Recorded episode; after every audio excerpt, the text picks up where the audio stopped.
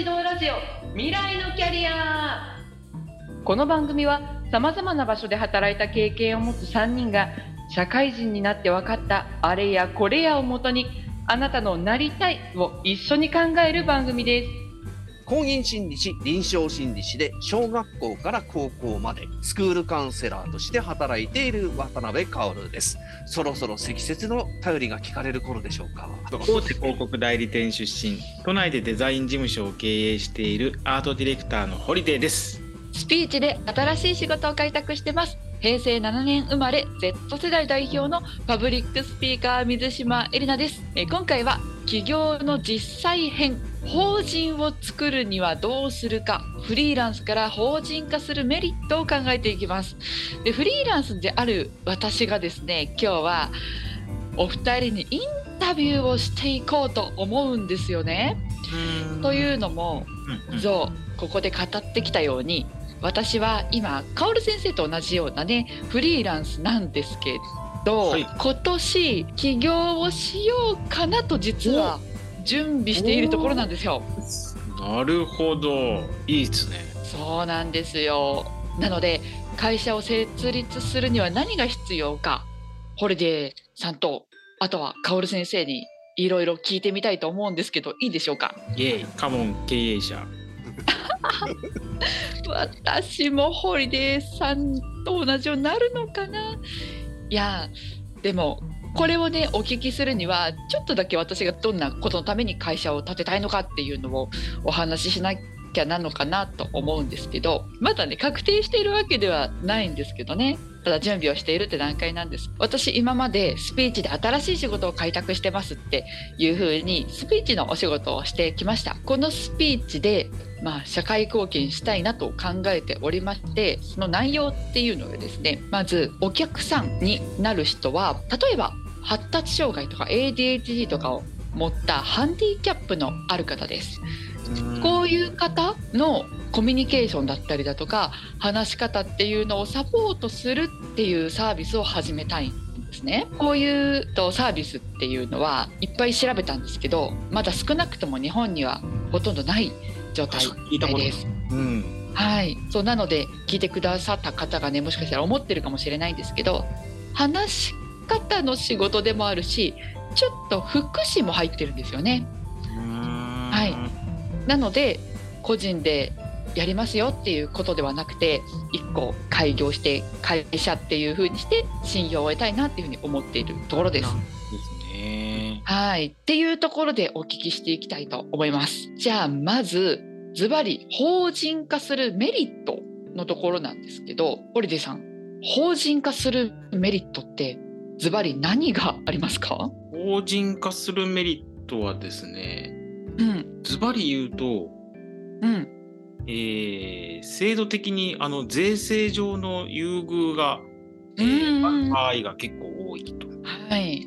うところは一つあるかなというふうに思いますね。あとは、うんお金の話だ。うん。はい。あとはやっぱりその企業間の取引において、まあ、まあね、ここからどうなるかわからないけどね、やっぱりこう信用されやすいというか、個人事業主よりもまあ信用されやすいところもありますかね。うん。うん。信用されやすいはい。ところですね。そうですね。うん。ねあとは、まあ、この辺のってなんかね、これは多分ききっと薫先生がですね、ピシッとまとめてくれると思うので、一旦ちょっと薫先生にちょっと意見を聞こうかな。制度上、まあ、今、ホリデーさんから話があった、あの、信用を得やすい、法人間の取引がしやすい、あとは税制上の優遇措置が得やすいっていうところは大きいかな。で、福祉の仕事だというふうに捉えると、あの、NPO 法人というのが、今まで先例としては結構、こういう仕事をするということではあったかなと思うんですけれども、ただ、あの、事業としてやるかやる場合には株式会社の方がいいだろうなっていう言い方がでもできるかな。うん。いやなるほどなるほどその NPO 法人っていうのも確かに考えましたねその NPO 法人に登録して補助とかをもらいながらあのあまりこう営利っていう感じではなく復唱していくっていうのも考えたんですけどそうですねこれを迷ってるんですけどまあ事業として結構ガツガツやっていきたいところもあるので株式会社かなみたいに私も思ってるところではあります。えじゃあじゃあ反対に聞いてみたいんですけどこれにもホリデーさんは話してくれてたと思うんですけどちょっと改めて聞きますね。法人化するデメリットって何ですか？法人化するデメリット僕そんなこと話してましたっけ？この。デメリットをね話してたわけじゃないんですけどその法人化する大変さとか向き不向きのお話ってしてくれたじゃないですか。そこからこう予想できるなって感じです。法人化するデメリットは、うん。あれなんだろおおおあ意外と意外と？うそうですね。あれうんなん だ、なんだろうっていうからちょっと私が今の仕事をしていて思うのは社長は労働三法によって守られないというところですかね。なるほど。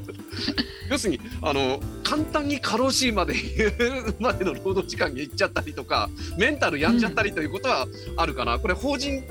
化した法人というそのものに罪はないんですけどどうも社長が働きすぎるというデ デメリットはあるかもなとあとは社員に対して責任がありますよね。あーそれは人そう確かに確かに。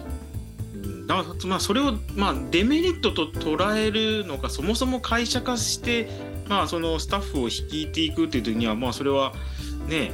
法人だからとか法人じゃないからとかっていうことに限らずやっぱりこう一緒に、ね、やっていく仲間をちゃんとこうね守っていくとかっていう観点からするとまあうん。デメリットというよりはまあ当然なのかなっていう気も、えーするし、まあ、先ほどねその薫先生がお話ししてた、えーまあ、社長が働きすぎるっていうのも、まあ、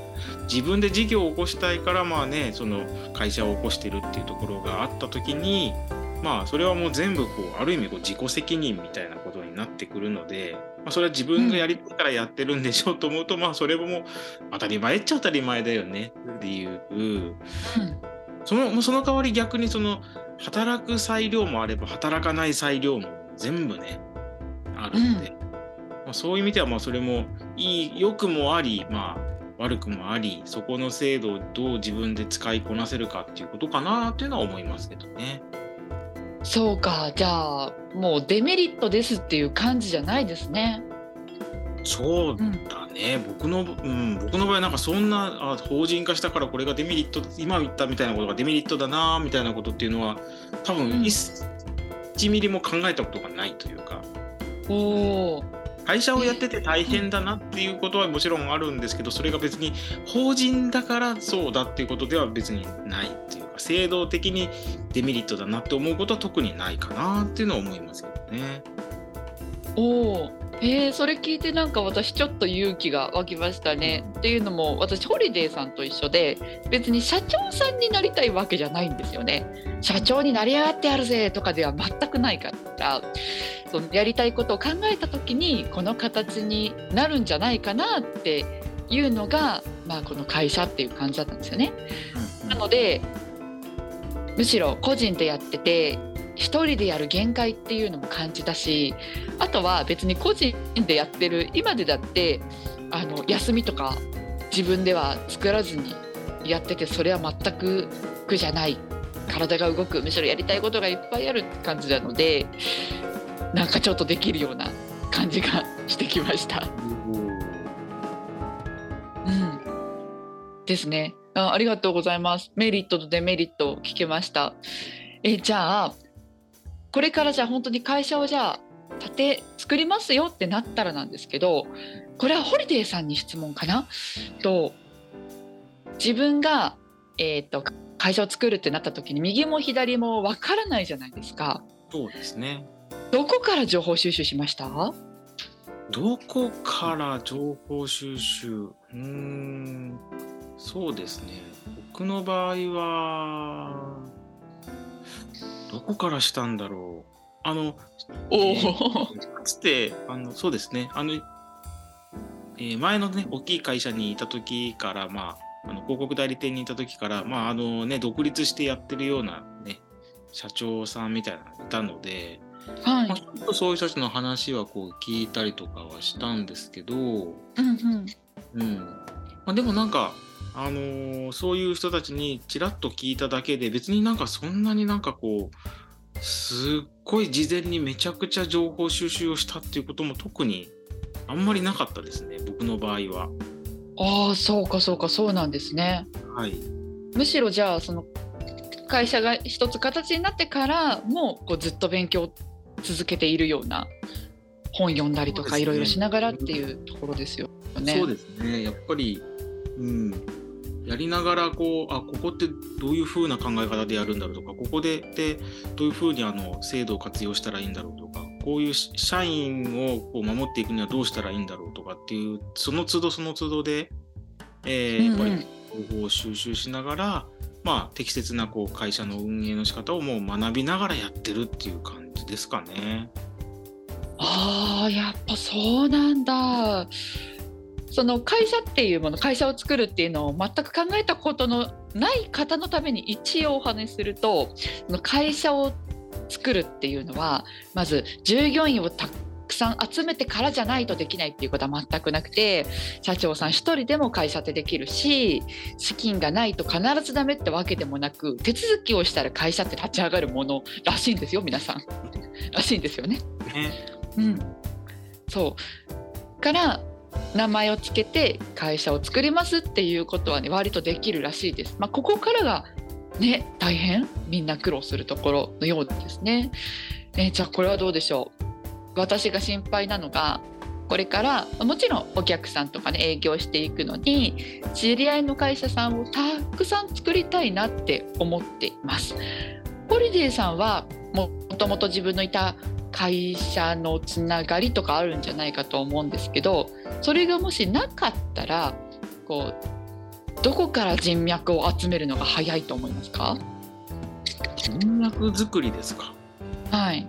これはその事業で必要な、うん。えーのあの人脈っていうのはもちろん違うのでどこ、やっうんうん。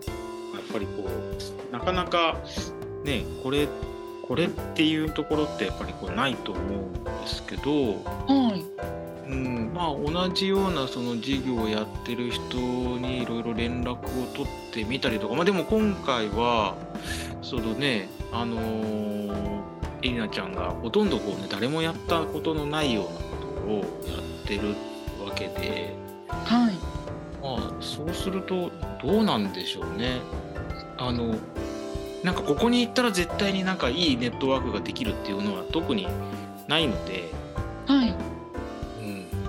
興味を自分の興味を持ってなんかいろんな面白い人にこう会いに行くみたいなのがそういう感じがいいのかなっていうのは、えー思いますね。あとはその、はいそういう、まあ、その自分の事業を広げるためにいろんな人に会いに行くっていうのもあるんですけど普通になんていうかその、うんまあ、それは普通にね仕事上の人脈っていうことですけど。ただねその、えーじゃあ税金とかどうしたらいいのかとか。うーんわかんない。わかんないですよね。とかそういうあとなんかそのね人を雇う時にどういうふうな雇用形態にしたらいいのかとかっていうのは、ね、もちろんあの私業の先生たち、まあ、ここは多分あの薫先生の方が非常に詳しいと思うんですけど、ね、税理士さんとか社労士さんとか、まあそういう人たちにこう、えーいろいろあって話をするみたいなことも当然ねあるかなとは思いますけどね。お